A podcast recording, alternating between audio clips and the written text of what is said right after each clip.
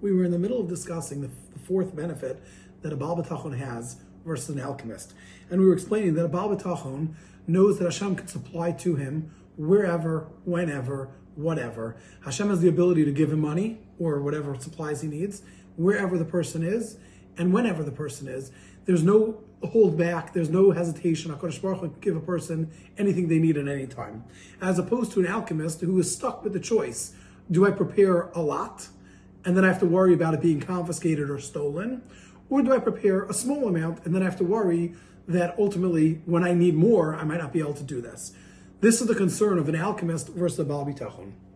And we continue on that Habotech Belikim, Bitchono Chazak Belikim, the person who's a Botech on Hashem, his bitachon is strong on Hashem. Sheyatrif oso kirtzona that Hashem will supply him and give to him as he as he Hashem wants. Be'ez shirta the time Hashem wants. U'makom shirta in the time Hashem wants. In the, in the, in the place Hashem wants.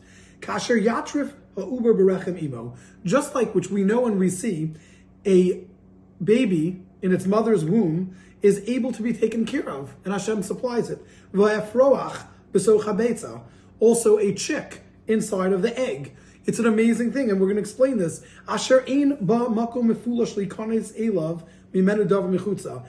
A mother's womb and an, and an egg, a shell of an egg, there is no way to get something inside there. Yet HaKadosh Baruch Hu has no problem sending supplies.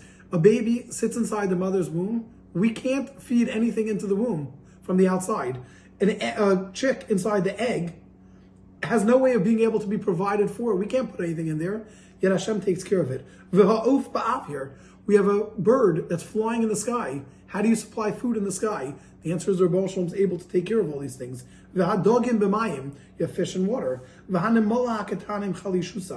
You have this small little ant. And it has its weaknesses, yet HaKadosh Baruch Hu supplies and takes care of it.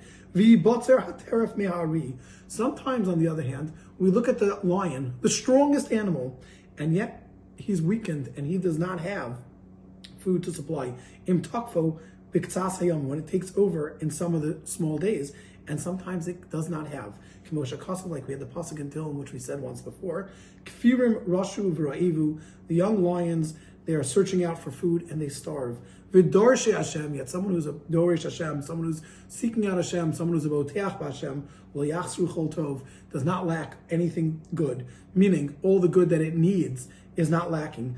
Interestingly, the Radak brings down that sometimes the, the lion cub, the reason why he doesn't have it is because of the fact that he's relying, I'm sorry, the Rabbi Avram Ben Rambam brings down that the reason why sometimes the lion cub does not have something is because of the fact that it's relying upon that which its strength. It's saying, I'm the strongest lion. I'm the strongest animal here. I can be taken care of. The same way with us, when someone relies upon their strengths, their cunningness, their wealth, etc., they won't have that.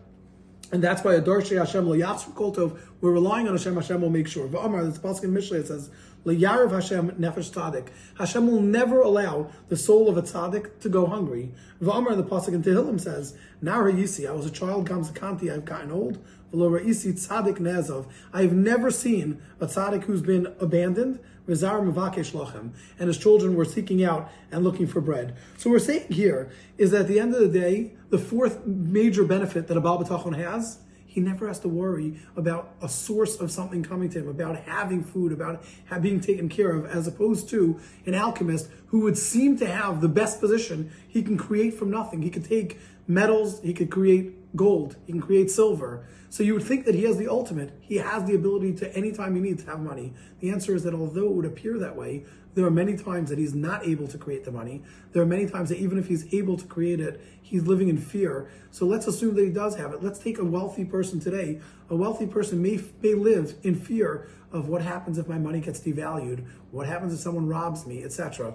A, a, a boteach Hashem, someone who relies solely on Hashem, never has those worries. He knows he's protected. He knows Hashem is taking care of him. He knows that everything is going to be supplied to him, and he'll always be protected and taken care of.